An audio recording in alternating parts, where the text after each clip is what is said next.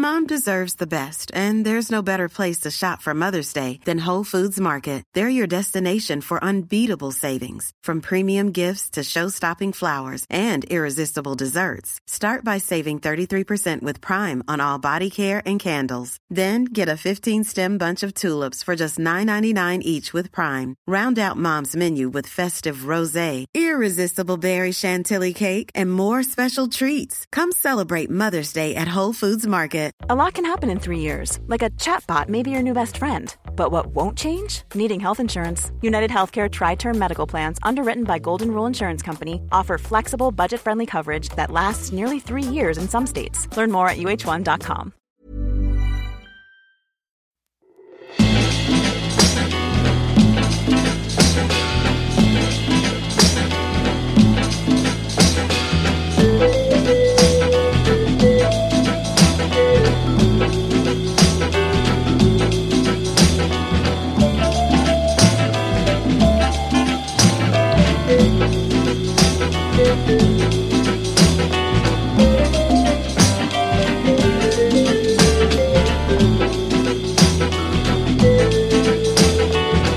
Welcome to Pick a Flick, a weekly film podcast where you pick a film and we talk about it. We can be found on Twitter uh, at Pick a Flick Pod. We are on iTunes, Acast, Stitcher, and Facebook as well. So if you could please go follow us, like us, poke us, leave reviews, and genuinely interfere with us in whichever social media platform will let you. That'd be fantastic. I'm Steve Norman, usually a failed critics, and I'm joined by Leslie Pitt of Afro Film Viewer. Hi, how you doing? You right? Yes, good, thank you. So yes, we're going to, as always do on Pick a Flick, go through a few films selected by yourselves, the listeners. So let's pick a flick.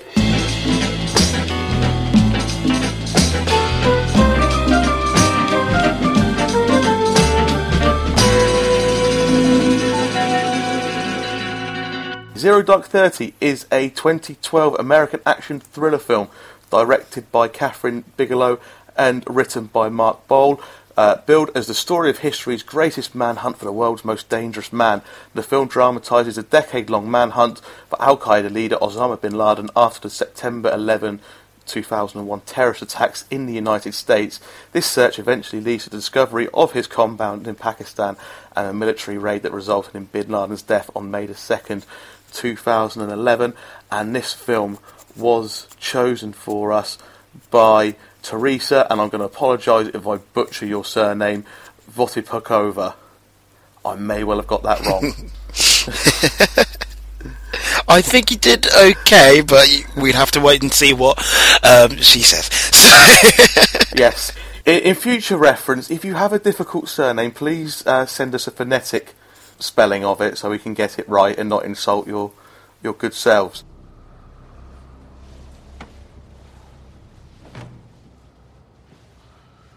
I want to make something absolutely clear.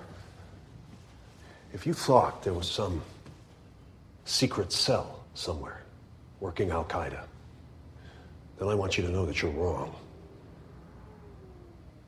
This is it. There's no working group coming to the rescue. There's nobody else hidden away on some other floor. There is just us. And we are failing.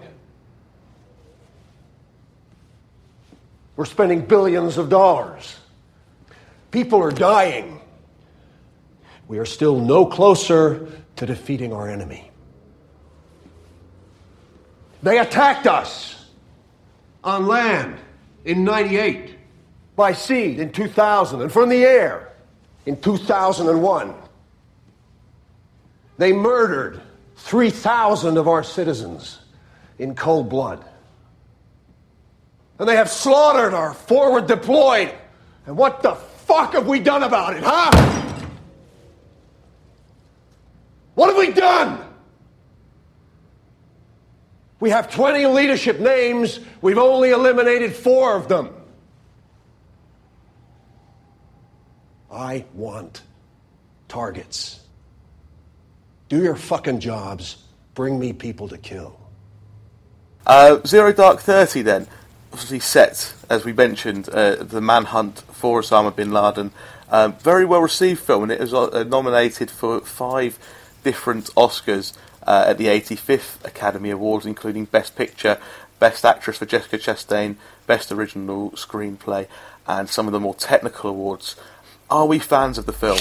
I love the film personally. Yeah, I'm a big, big fan of the film. I I remember when it when it came out, and I found myself very sort of moved by by it, considering what it's about, and and, how it gets to its end, and and all those aspects of it. I think it's a very dark, dark film in terms of what it you know and what it talks about and how how it's how it's written, so to speak, and how it was researched, and the sort of fallout that came out of that, and when Boal wrote, wrote the film, and and uh, him he and he and Bigelow were doing all this research, and they were researching it before Bin Laden was um, caught and captured, and then there was um, script changes and rewrites because of it, and there was a whole bunch of fallout, and there was many many articles write, written about it saying they can't do this because of things that you see at the beginning of the film.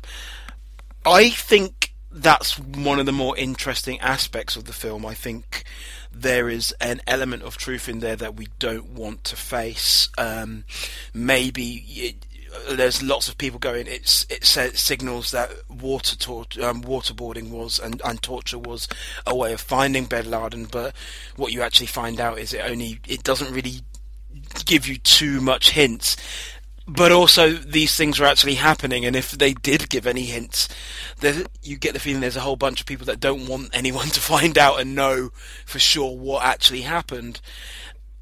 I think that's the thing I really like about it. It goes through a very murky way of doing things, and it melds fact, fact and fiction in such a way that you feel dirty for watching it. And I think it makes the, the end shot very uh, more resonant, uh, so to speak.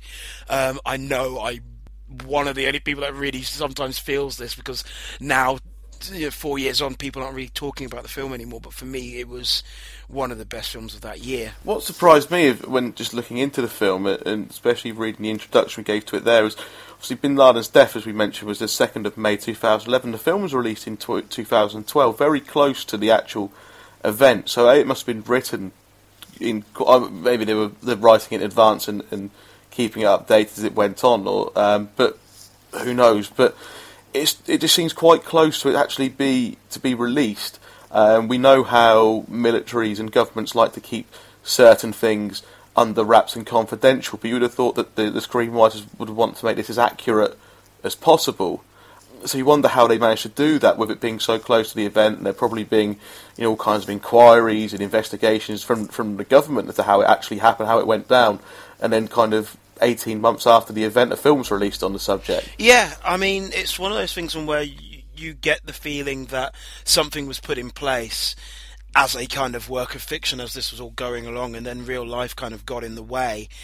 Um, I think it's a kind of I think I commend the filmmakers to turn around and make something that is as coherent as and as tense as they do, considering that they have to go and do reshoots. You know, we we hear about reshoots all the time, and how they kind of, you know, excuse my French, kind of fuck up the film sometimes.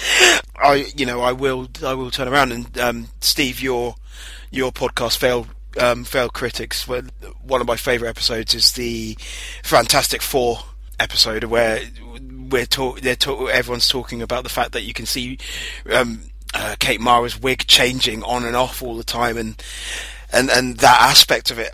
One thing I really enjoy about Zero Dark Thirty is it's almost seamless and you still look at it as a work of fiction. I still look at it as a work of fiction with elements of truth kind of thrown in there. Obviously, the the main character played by um, Jessica Chastain is not a real character. I think there was rumours of her may, maybe being a composite of people, but no, she she is she's not a real character. So therefore, you can't land it in in in truth so to speak, but you can say that there are elements that are, you know, elements of truth that inspired the film. I think that's the most interesting thing about it when we look at that and then you look at it compared to other films sort of like American Sniper where because it's written down as a, a bi- bio- biography everything everyone takes it as a sort of element of truth no matter what. And I can't remember when the the writer of American Sniper died um, in real life but no one seems to really question that aspect of it, especially from it's the fact that it's from one perspective and one very hawkish and right wing perspective. Whereas this, yes, there was kind of things that happened, things that didn't happen, and they had to do a massive turnaround. But there was a there seemed to be a lot more things, lots more attacks of it trying to derail it, especially from the fact that it was going to be a prestige film and looking towards Oscars. I may be completely wrong though. I'm I'm not sure. I talk too much, so. it's it's a bit America fuck yeah, isn't it? Mm. I mean, the worrying thing is there was, you know, when we're now in a, the era of Trump, who is very, very quick to tweet and brag and boast and talk about bringing back aspects like waterboarding and everything else like that. And is scary. And the strange and the interesting thing is, this is a film that shows those tactics and sometimes hints that maybe it, it came to certain find, findings, maybe it came to certain red herrings, but it hints that those things were done. And then you had people like uh, John McCain kind of speaking out against the film, going, "Well, no," and and speaking out against people like Trump as well, and and uh, being a prisoner of war. And the thing that bothers and scares and worries me about the film, and I think that's why it's so interesting. Is it never never really pertains to whether or not it, you think it's a good thing or not. It's just a thing that happened. It's very matter of fact um, that that um, such such a such an aspect may or may not have happened, and we, you know, we know these sort of things weren't out of reach when you look at documentaries like Taxi to the Dark Side or any or hear anything about things that were happening or may or may not have happened in Guantanamo. It's a scary aspect, and it's one of those things where you hear from either side, um, both for, against, and did it happen and didn't happen, and it just makes things it just it makes things murky. And I think one of the things that I like about the film, and I mention again, is you're seeing fictional characters interact with things that may have happened, and it just puts you on a certain type of edge. You know it's a work of fiction because of certain things, but you also know there is, you know, there's there's truth in the fiction that is kind of scary. I can't think of another film in recent times that kind of mentions uh, Seven Seven in the way that this does. And I also think one of the things that I find quite interesting is how it uses these real life events to punch punctuate where we are in the story and, and what's happening. There's what the one thing about seven, you know, the seven seven aspect of it, which is a good and a bad thing. Uh, you can say it kind of romanticizes and glamorizes certain aspects of of its usage. But one thing it turns around and says is we need to step this stuff up. There needs to be something to be done, whether it's good or bad. Something is happening, and this is what we need to do. And you, the the thing that I like so much is, is there's all these office, you know, there's lots and lots of men talking in offices and people walking around and talking about where things are and yelling and and, and bickering and, and trying to suss certain things out. But you just get there's just this element of haste and worry and just the, the, you're seeing the nature of what we know as raw uh, war unraveling in front of our very eyes, and you're you're seeing a whole bunch of people going, "Well, how do we deal with this?" And I think that's what the film gets gets right. I don't necessarily need to watch a fictional film to get the facts, um, but I do like the idea of you're you getting some sort of elements of what um, someone like Herzog would say is an, an ecstatic truth, a, a sort of element of oh my god, you can imagine these people. You know, you can imagine your Rumsfelds and your and and Cheneys going, what the hell are we going to do about this? How are we going to go about this? Is this the right way? We need to sign off on this. And I think that's what makes the film work, even though you know it's played by, you know, some of the characters are played by guys who are in was it early edition, if you remember that um, short, kind of short-lived um, TV show, Kyle Chandler. And also, Chris Pratt turns in it and uh, turns up in it at one point. It was yeah. very strange. The one, the one that threw me the most was was John Barrowman turning up because at the point I'd seen this, he'd only been as Captain Jack Harkness in Doctor Who and a very camp person on British TV, and he turns up in kind of although it's a very small role, at kind of some super serious military role. That's John Barrowman. this this just isn't right. This isn't the John Barrowman that I know. Uh, for me, it was seeing people like Mark Duplass turn up, and you just kind of question w- what you've just seen. Knowing who Mark Duplass is, and knowing that he's this guy that kind of does these mumblecore movies, and um, and for most people, they may have just watched him on Netflix in the League, and he kind of just turns up in this film, and you go, "Oh, what?" Uh, but the thing that I think I really enjoy about it is it's very it's cast very well. Um, it's cast with an eye for what you would imagine the people what people in this position would be like as opposed to stars.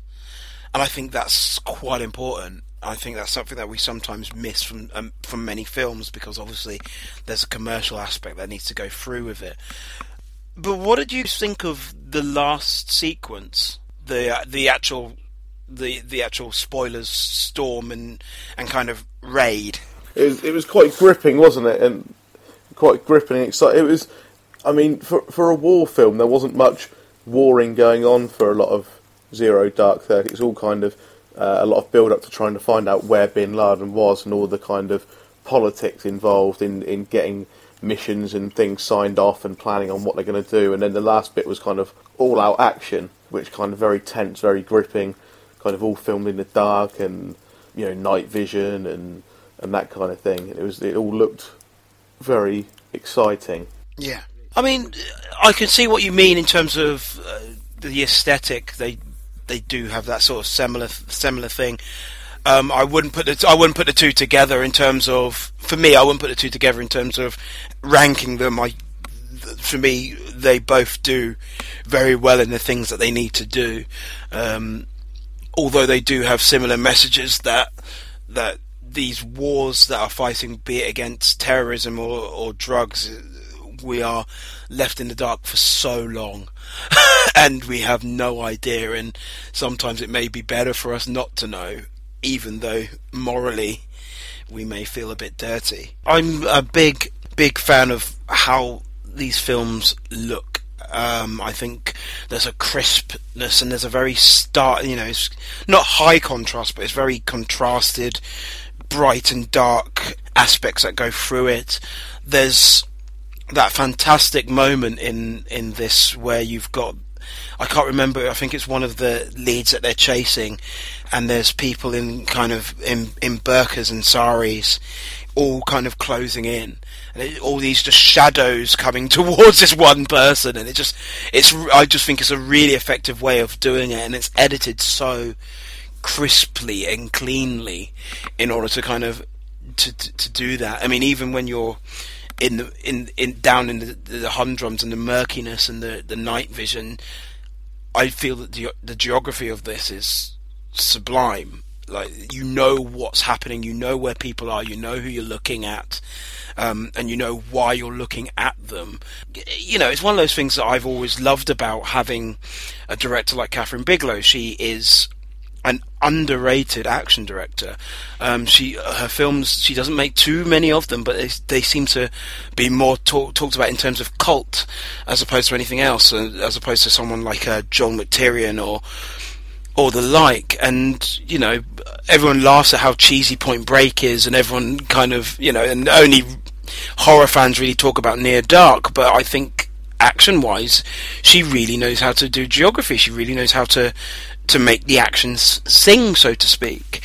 You wait you so long in this, all this talk and talk and talk about this, and then there's a, you know, there's this heavily done night se- sequence and then afterwards you're supposed to feel cathar- uh, this moment of catharsis, and then she she pulls it back, and I think that's really expertly done. The idea that you know morally you should feel conflicted, I think that's really hard to do, and I think some people kind of take that for granted. And going back to what we were mentioning before about the fact that this was kind of, you know, there was 18 months and then there was rewrites as well. The idea that you can still get that sort of emotional um, resonance is quite quite a tribute to her as a director. Zero Dark Thirty was up for Best Picture, Best Actress for uh, Jessica Chastain, Best Original Screenplay, and a couple of the like the technical awards as well, Best Sound Editing and that kind of thing.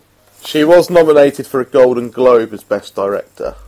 She's in nearly every every scene of this movie, and it's it's one of those things where it's about two and a half hours, and she she makes sure that you remember who she is. Um, the, she does show her, uh, you know, elements of femininity in there, as well as the fact that she's a she's a badass and she wants to make sure this job gets done well. And it's one of those things on where when I'm reading all these um, all these blogs and articles about th- uh, like aspects of diversity and and and and women behind the camera, and I think it helps show I think a film like this helps show what a woman behind the camera like Kathryn Bigelow can, Bigelow can do because I'm sure she worked very hard with Chastain to try and get the right balance of of this uh, of this woman being so driven and yet in such a strange strange situation. I don't think you could have have a man do this at times. I think the idea of having a, a woman as the lead works and works really well but then again, you know, I I kind of expect that from someone like like Bigelow, who's done stuff like this in um, in films like Blue Steel with um, Jamie Lee Curtis. Once again, just another film that is really stylish, kind of forgotten now, but has some interesting elements and uh, definitely worth seeing. And I think once again, when she when Bigelow directs men, she directs them really well but it's when she directs women and she makes them so driven and and and work like it's almost like a Michael Mann film at times. She she you get these inner lives and how they haven't got time for these niceties that we always expect women to have in, in, in films. And I think that I think it really shows and I think it really works well. Um, she shows a different side of of femininity that just doesn't get seen enough.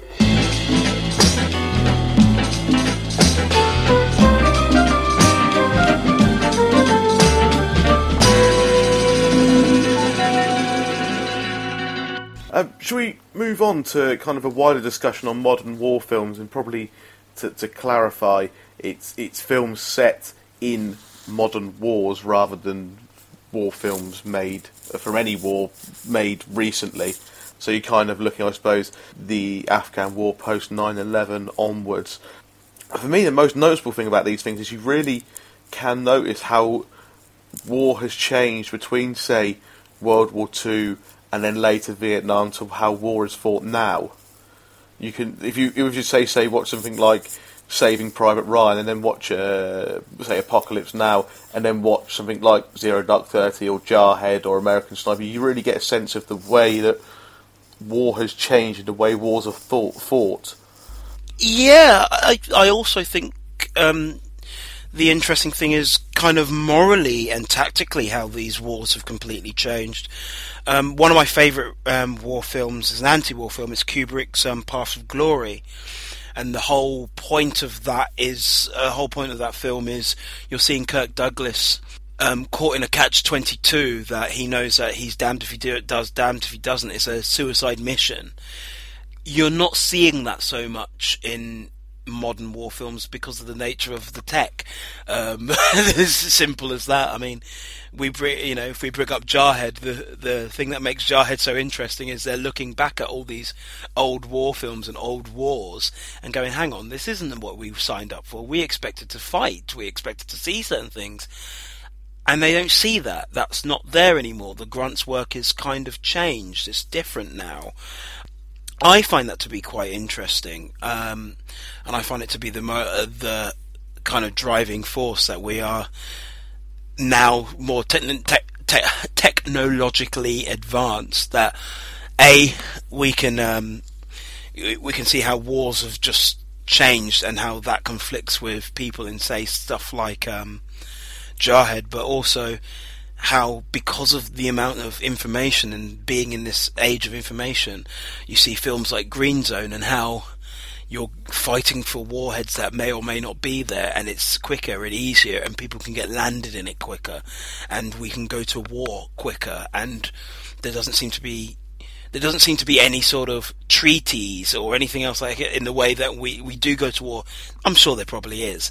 Um, I'm sure there's probably lots and lots of conversations on whether or not we do that, but it seems to happen at record speed, um, as opposed to when we look into the past. And the thing I absolutely love about certain modern war films is they they they make the whole thing murky. My big issue with the likes of American Sniper uh, that we've kind of hinted on before is just how gung ho they make things, and just how pa- how that patriotism is quite kind of misplaced. I find that I find it find it very very troubling when I was writing uh, about um, American Sniper and and googling uh, certain uh, about certain reactions and seeing some of the hate-filled tirades and tweets by people. Basic because obviously it was based on a certain true story. This guy this guy turned up and he did he did the talk shows and everything else like that and he he made the book that came out. And no matter what Clint Eastwood was trying to do with that movie I think the message didn't show I think what happened was there was a lot of people that kind of got very, very ooh rah about it, and um, that was quite troubling. If there's anything about modern modern war movies, and we're seeing a, a pattern of this happen with Lone Survivor, um, American Sniper, and then we had um, recently um, Michael Bay's Benghazi um, film uh, that came out um, this January, and they all seem to come out around January, and they all get and and and reactions to it from from a general audience is you can't say anything bad about this because patriotism. I expect this is even worse in America. Yeah. It's it's if if if you're if this was say an American podcast with American people contributing, I'm not saying that a proper film reviewer would have that as an issue, but general public in America, when they're just talking between friends and whatever, if they said, I didn't really like a, a American Sniper because it was a bit, you know, it was a, it was a bit so and so, then their buddies might go, well, that's a bit unpatriotic. You know, it's about America and how good we are and how we're fighting a, a good war for the American people and for freedom and everything. How can you not like this film? Mm. And it's also important to realise that in films like American Sniper, it, it does kind of confuse it confuses the two wars, the Afghanistan war and the um, war in Iran, to, try and it fudges those two wars and kind of makes them into one to have the character be a drive um, to drive towards going back and, and serving, and that's a kind of troubling aspect of of, of what's going on.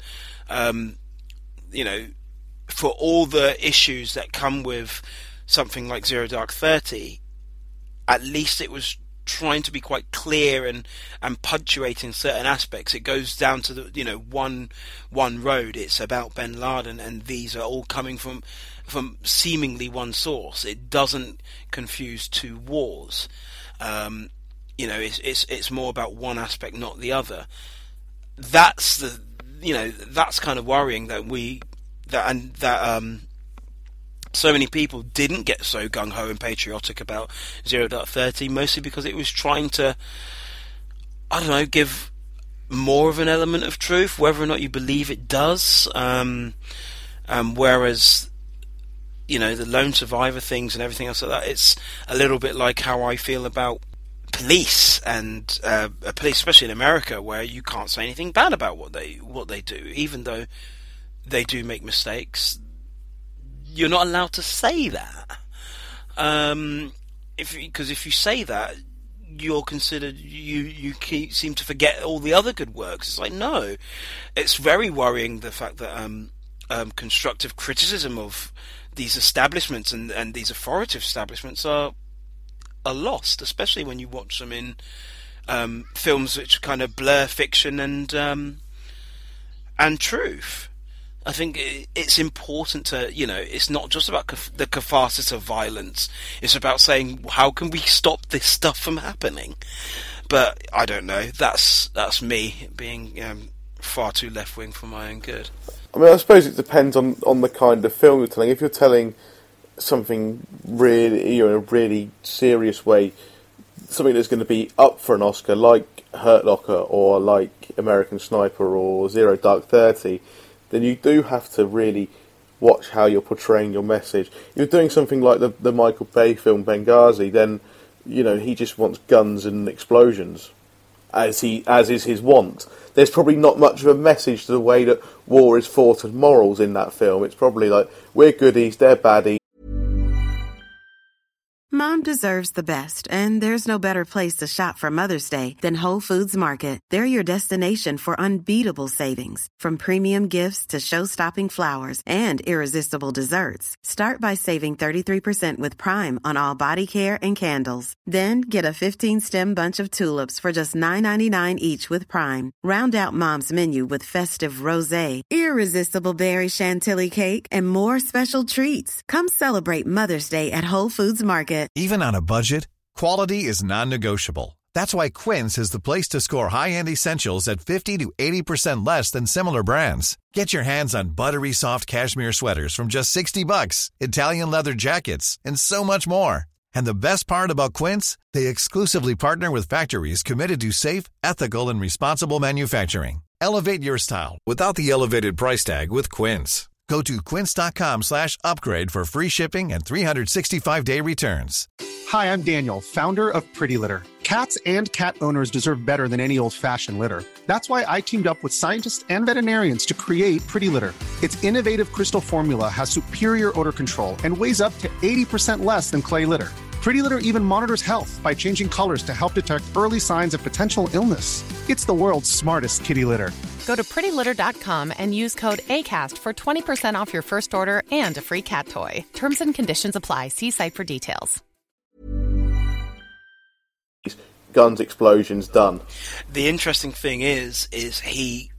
I haven't seen um, Benghazi as of yet, but I wouldn't be surprised if Bay shoots and portrays everything similar to how he portrays the army and everything in Transformers. He uh, he's a very straight cut director, and um, despite his you know his talk about being kind of apolitical and his films being apolitical of sorts, they're very hawkish. Um, you know, in in their own special way. I can't say that for me at Benghazi yet, and I hate the fact that I'm saying I'm doing that thing that I hate other people for doing. Going, I haven't seen it yet, but but looking at his other films, I let's just say I wouldn't be surprised if it takes a very cut and dry look at you know army and war and warfare, as opposed to Peter Berg, who is just as glitzy as um, as Bay when he wants to be but brings across, you know, at least a certain, slightly naive, but at least he brought, brings a certain aspect about it, which is quite interesting in um, the Kingdom, which I, you know, I did quite, I did quite enjoy. I thought it was going to be kind of, kind of a plain movie, but I actually thought it was way better than I, I expected. Um, but I think that comes with time. I think the interesting thing about films is um, some films is you do need that space between them um, for maybe an immediate reaction, and especially when you look at what they're talking about. And I mean, just to um, I suppose round off this part, what are kind of favourite um, modern war films? I'm a big fan of, of, Jarhead, which is released a fair while ago now, starring Jake Gyllenhaal, um, who will come on to one of our other, our next film that we're going to review later. Incidentally, but I just thought Jarhead was was um, really good and perhaps a good and more accurate portrayal of how a soldier actually copes in war or in that kind of war environment and after the war. Or not after the war, but after they've finished their part in it. Well, yeah, I think the thing about Jarhead, I think it, it kind of, it's one of the films that shows that this is about people on all aspects. It doesn't really show the enemy, but it shows you know, what's affecting us on on on on the allied side, the so-called winning side, and what you have to come back home to and what happens there. Uh, another film that strangely um, tries to show that kind of sobering effect is um, Monsters: Dark Continent, which is strange because it's a sci-fi film, um, but as a war film, you can see what it was trying to do and trying to use uh, the aliens as metaphor for that sort of aspect, and trying to say that there are real there's you know there's a real innocence that's being lost in this, which kind of harks back to, like I was saying, films like um, Path of Glory or the anti-war films of Kubrick um, and whatnot, and they're, they're a little less gung ho. For me, I think one of the most interesting um, war films is actually a documentary that came out last year. Um, it didn't get a big release, and unfortunately, it did get a release. I'm not sure if it was DVD release or cinematic release, which came out around the same time as the Paris attacks, and it was called "Tell Spring Not to Come" this year. Um, and it was a documentary about um, what happens to what uh, what happened to the Afghanistan um, uh, army after the troops from America and Britain had left.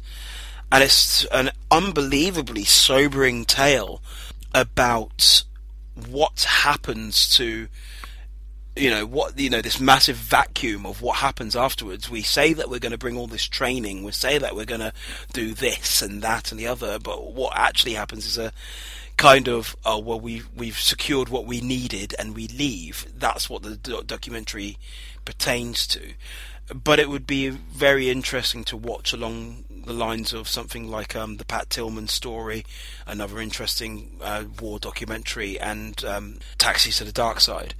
All very interesting films, um, which kind of give a little bit more truth and a little bit more sobering effect on everything and actually very troubling because you're seeing real faces and and real victims and, and what happens to them. Sorry, I'm I'm making this a bit of a downer.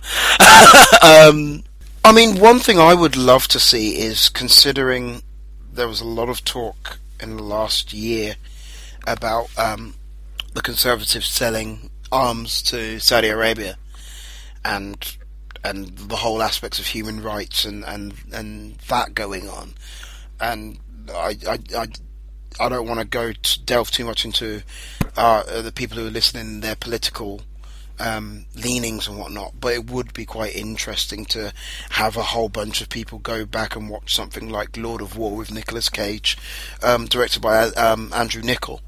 Um, I can't remember when it came out, um, but the idea of you know seeing a, a gun runner and seeing what happens, you know that opening sequence of the the the journey of a bullet would be very interesting to see with a lot of people, um, a lot of political parties, just, just to see what they would say, as opposed to anything else. Whether they would just clam up and they would go very political and and you know very and the media training would kick in, or whether or not someone would actually turn around and go, "Oh my goodness, why have I never seen this movie? What's going on?"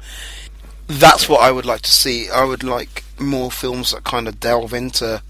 I don't need to necessarily see the the truth, but I would like to see how the politics would, you know, the murkiness of the politics and how difficult and how troubling that actually is let's not uh, attack our, uh, the leaders too much. Be be it Blair or Cameron, I'm guessing they do have very hard jobs.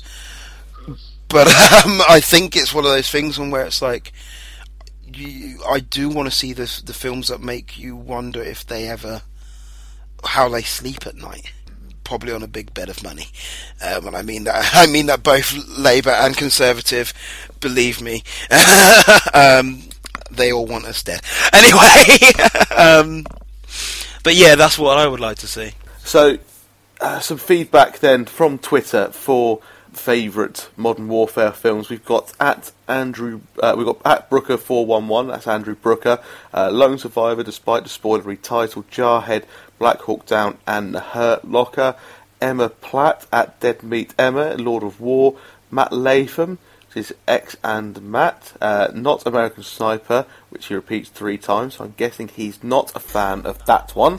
and Student Film Review, which is at Stu Film Review. Until Rainbow Six is made, it'd have to be Patriot Games, uh, and Splinter Cell's coming out next year, so that will be good. That looks like it's two adaptations of video games to the big screen, which does have a patchy track record at best. Hmm. We'll, um, we'll, have to see. I'm yeah. very worried about any video game becoming a movie, as someone who bought Super Mario Brothers to try and write about it. a braver man than most. so it's once again time for us to pick a flick.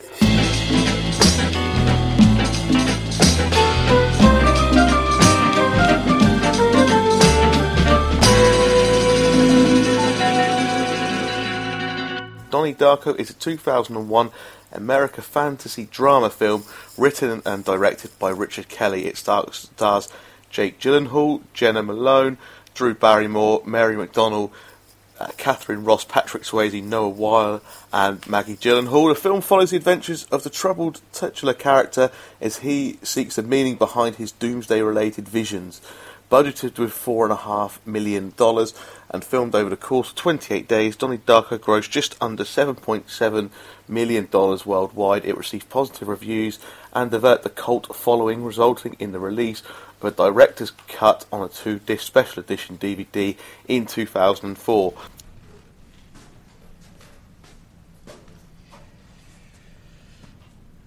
Ling Ling finds a wallet on the ground filled with money. She takes the wallet to the address on the driver's license but keeps the money inside the wallet. I'm, I'm, I'm sorry, Miss Farmer, I don't get this.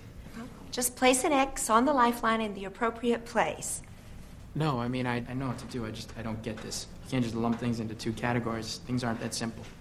The lifeline is divided that way. Well, life isn't that simple.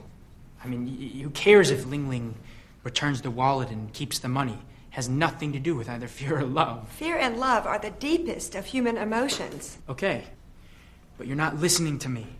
There are other things that need to be taken into account here, like the whole spectrum of human emotion. You can't just lump everything into these two categories and then just deny everything else. If you don't complete the assignment, you'll get a zero for the day.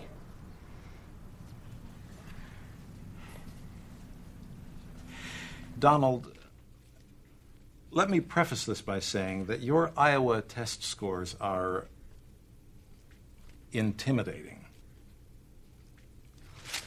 So let's go over this again. What exactly did you say to Ms. Farmer? I'll tell you what he said. He asked me to forcibly insert the lifeline exercise card into my anus. Now, my biggest memory before a rewatch of Donnie Darko was it came out when I was 14 or 15, and everyone at school was watching it and pretend, pretending to be really cool and clever by understanding it, and none of us knew what was going on. and, and, I, and I still don't know if I do now. I think I've got slightly better grasp on what was happening than I did when I was 15, but yeah, I just remember everyone trying to be, oh, have you seen Donnie Darko? Oh, it's all about this, and when you think back, you think we didn't have a clue we we really didn't know what was going on. I remember the second time I watched it.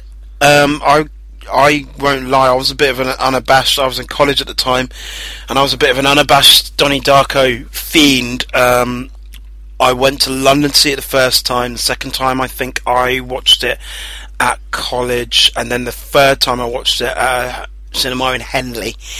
And I remember taking um, going with um, it was a big group of us, and there were some girls, and everyone, all the blokes came out and were going, yeah, you know, so you know, look at the, the complexity of it all, and this, that, and the other, and the girls were like, it's not that complex.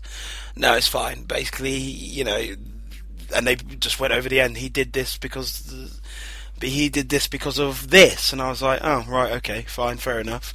They hit the nail on the head while everyone else was looking at um, more complex aspects. um, I love the film. I watched it six times at the cinema when I first when I, when it, when it first came out, and rewatching it just reminded me of some really nice memories. It's just a fantastic coming of age story.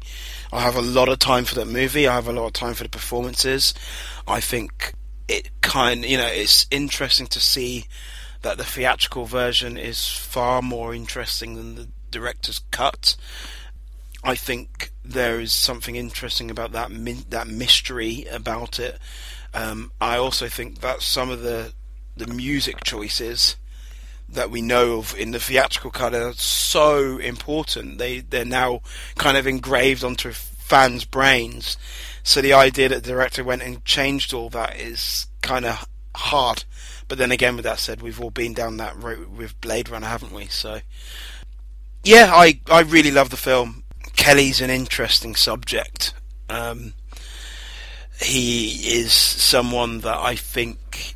I mean, I could go into the history of of of of the film from what I remember quite, you know, like quite easily. I remember you know, it was at a time where you'd go to movie websites and go, "Oh my god, what is this website about?"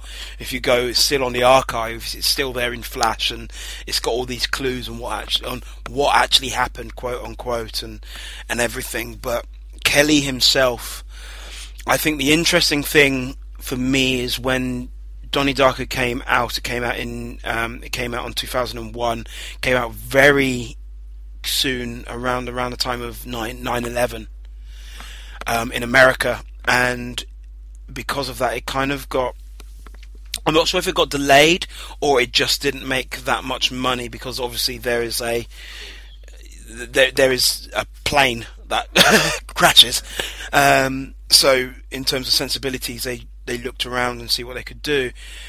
When we got it here in England, it was 2002, and um, it came out to big fanfare, and it was I don't know what it was, but it was something about what when it was released in England and the amount of people they watched in England that made people kind of stand up and go, "Hang on a minute," and it, a lot of people su- suggest that the success it, it, was in England in terms of it wasn't out on many screens, but when it was out on screens, people went to watch it. Um, was quite interesting, and it obviously gave enough so um, Kelly could go back and make the director's cut and give it more explanation. I don't necessarily feel that you have to get films all the time um, in order to enjoy them, and I also feel that you don't have to get films to dislike them. And it's one of those things on where the film came uh, the film came out and people were kind of happy with what they had seen and this director's cut comes out with all this explanation and more talk about the the the the, the philosophy of time travel and all this stuff. And from what I heard is the film is a for for many fans is a lesser film for it. To to, to kind of cut the short story short a couple of years after um, I think it's 2007 yeah, it was about six years, sorry, after around 2006, 2007, maybe 2005. Kelly went out and with his um, magnum opus, which is uh, Southland Tales, which is three hours long. And if you feel, if you felt confused about Donnie Darko, my God, this film has got it's it's overkill. It's there's too many plot strands, there's too many things. I've watched it three times, I still don't get it. It's three hours long. It wanted to be this big interactive multimedia thing with comic books and the rocks in it, and he's the lead character, and he's trying to, he's running around with Sarah Michelle Gellar, who's a porn actress, and there's all this stuff about crude oil and marketed wars and all this stuff, and you just get the feeling that he's really Uh, Kelly was really angry about all this stuff and he wanted to try and put it out on paper as an artist and it just doesn't work. I think one thing, one of the reasons why Donnie Darko works as well as it did with so many people is the through line was very simple. No matter what the time travel and the sci-fi was about, that didn't matter because it was about this boy and him growing up and his self-sacrifice and all those aspects. Whereas he Kelly went on to do Southland Tales. And if you uh, allegedly, if you go on Twitter and you speak to to Richard Kelly and go, "What was this aspect of Southland Tales about?" He'll tell you exactly what it's about. But you know, you don't explain a good joke. it just it just works. I, I think that's one thing that I find that works really well with Donnie Darko is the little moments. There's this fanta- there's that fantastic moment in the film where um, Donnie goes to his mum, "What's it like to have a psycho as a son?" And she she just goes, "It's wonderful," and it's such a small and sensitive moment that I really I really love. It's those little things that I think worked really well for the movie. I love the fact that it, it still looks really good now, considering that it was you know it was only 4.5 million and they had to you know ask for some favors from some people in order to get you know um, the, the the effects and and everything. I I I I think it's a really sensitive movie, and I think it it captures the era well. I think it does capture that kind of weirdness with Dukakis and Reagan and and and that aspect, and this t- this kind of TV family dealing with something that even nowadays, you know, mental health that we don't deal very with very well. But these are all very grounded things that we can deal with. Something that Southland Tales doesn't do very well, and then Kelly went on to do the box in 2009, which is based on a Richard Matheson. I think it's based on a Richard Matheson short story, which and I think um, called Button Button. I think it was a Twilight Zone episode with James Marsden and um, Cameron Diaz, and it didn't work out very well. It didn't, you know. Once again, it's uh, it's a bit overkill. It goes a little bit. It takes something that is quite simple and it just plows it with all this other, all these other plot strands that kind of go to nowhere if you're not really interested.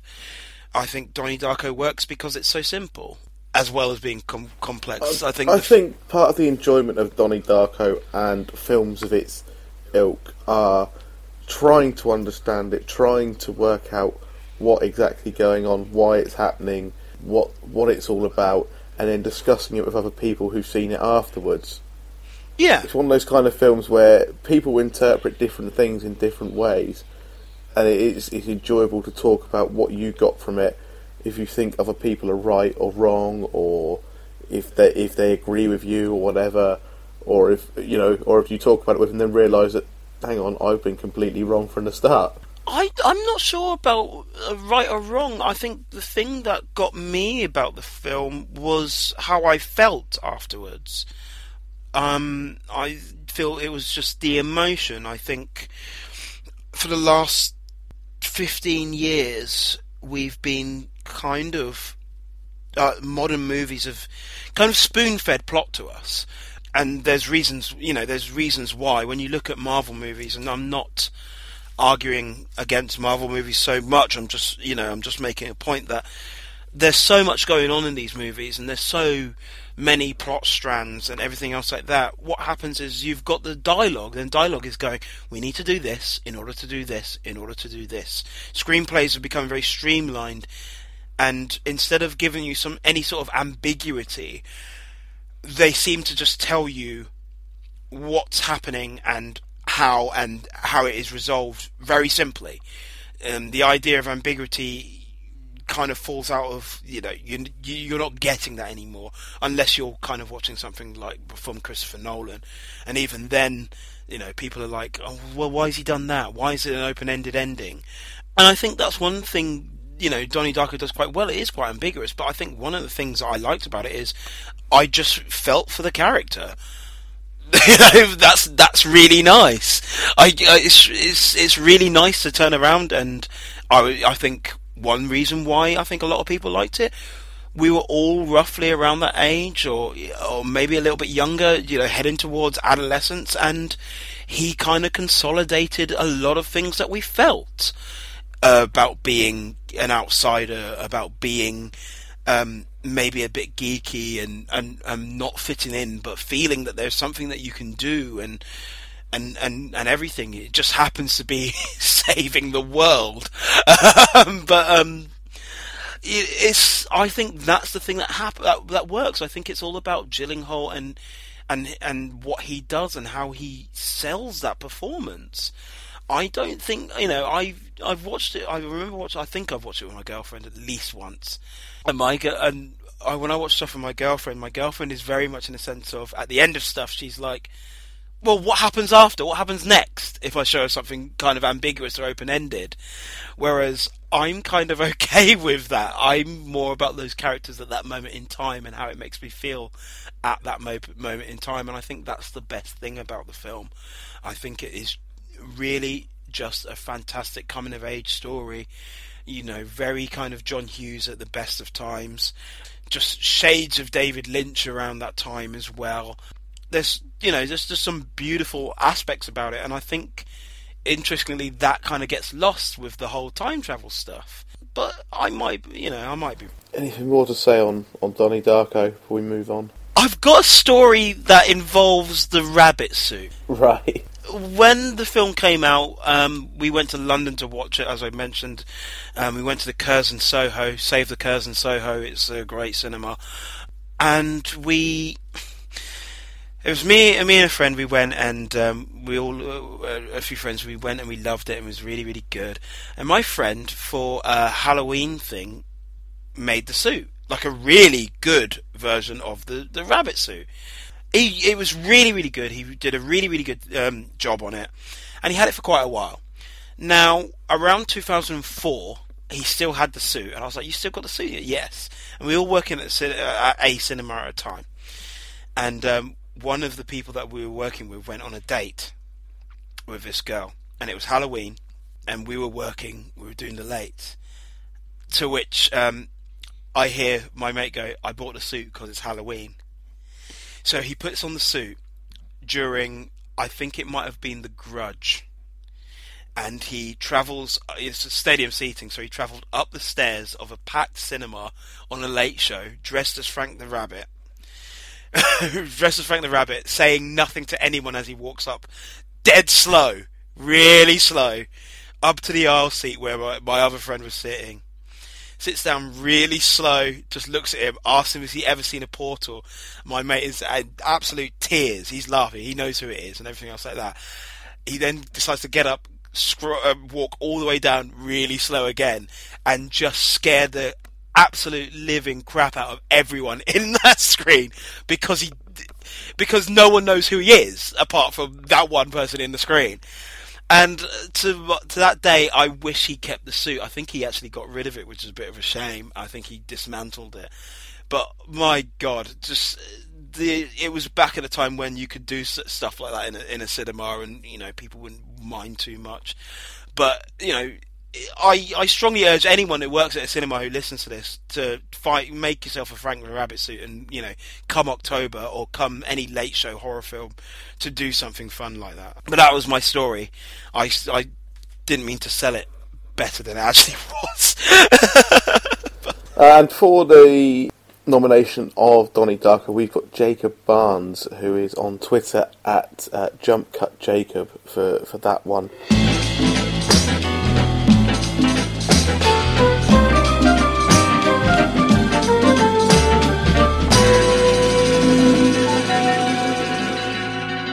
Right, before we uh, finish this week's uh, Pick a Flick, we've got the quiz, which will focus on the two films as our, uh, which were our main reviews. Question one: As the Jordanian informant enters Camp Chapman in Zero Dark Thirty, what can be seen cutting across his path? Oh God, I can't remember. It was. It, I'll give you a clue. Then it was a kind of animal. Oh, was it a monkey?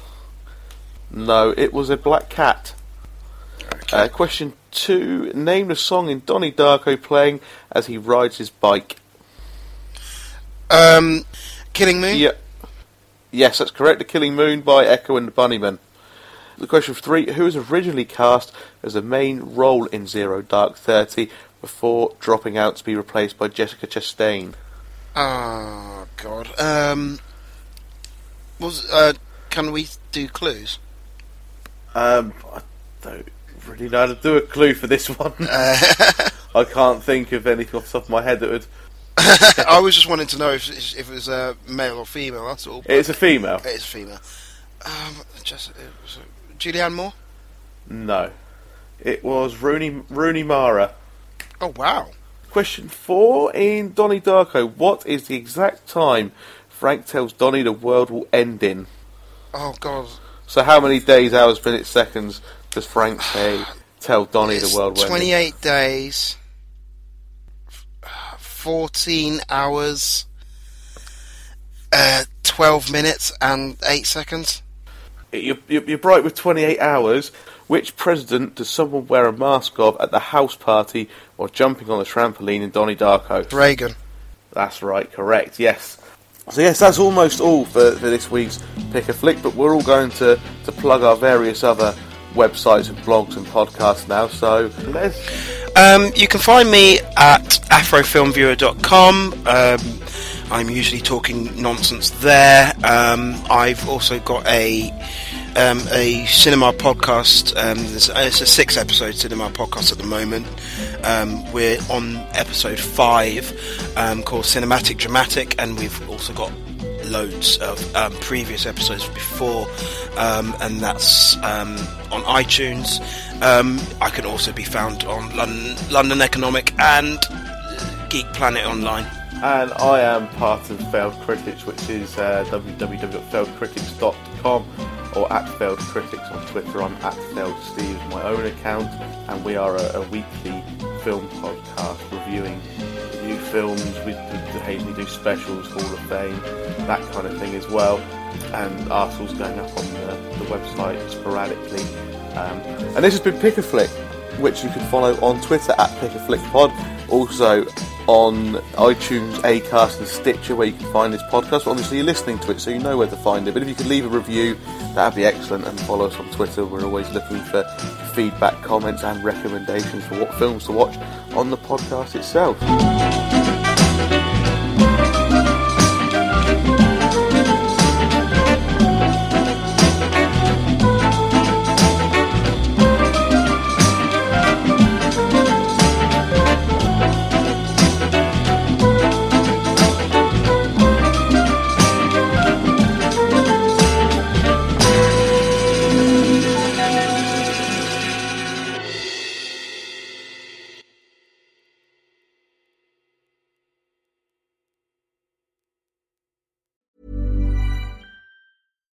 Deserves the best, and there's no better place to shop for Mother's Day than Whole Foods Market. They're your destination for unbeatable savings, from premium gifts to show-stopping flowers and irresistible desserts. Start by saving 33% with Prime on all body care and candles. Then get a 15-stem bunch of tulips for just $9.99 each with Prime. Round out Mom's menu with festive rosé, irresistible berry chantilly cake, and more special treats. Come celebrate Mother's Day at Whole Foods Market. Hi, I'm Daniel, founder of Pretty Litter. Did you know cats tend to hide symptoms of sickness and pain? I learned this the hard way after losing my cat, Gingy. So I created Pretty Litter, a health monitoring litter that helps detect early signs of illness by changing colors, saving you money and potentially your cat's life. Pretty Litter is veterinarian developed, and it's the easiest way to keep tabs on your fur baby's health right at home. Go to prettylitter.com and use code ACAST for 20% off your first order and a free cat toy. Terms and conditions apply. See site for details.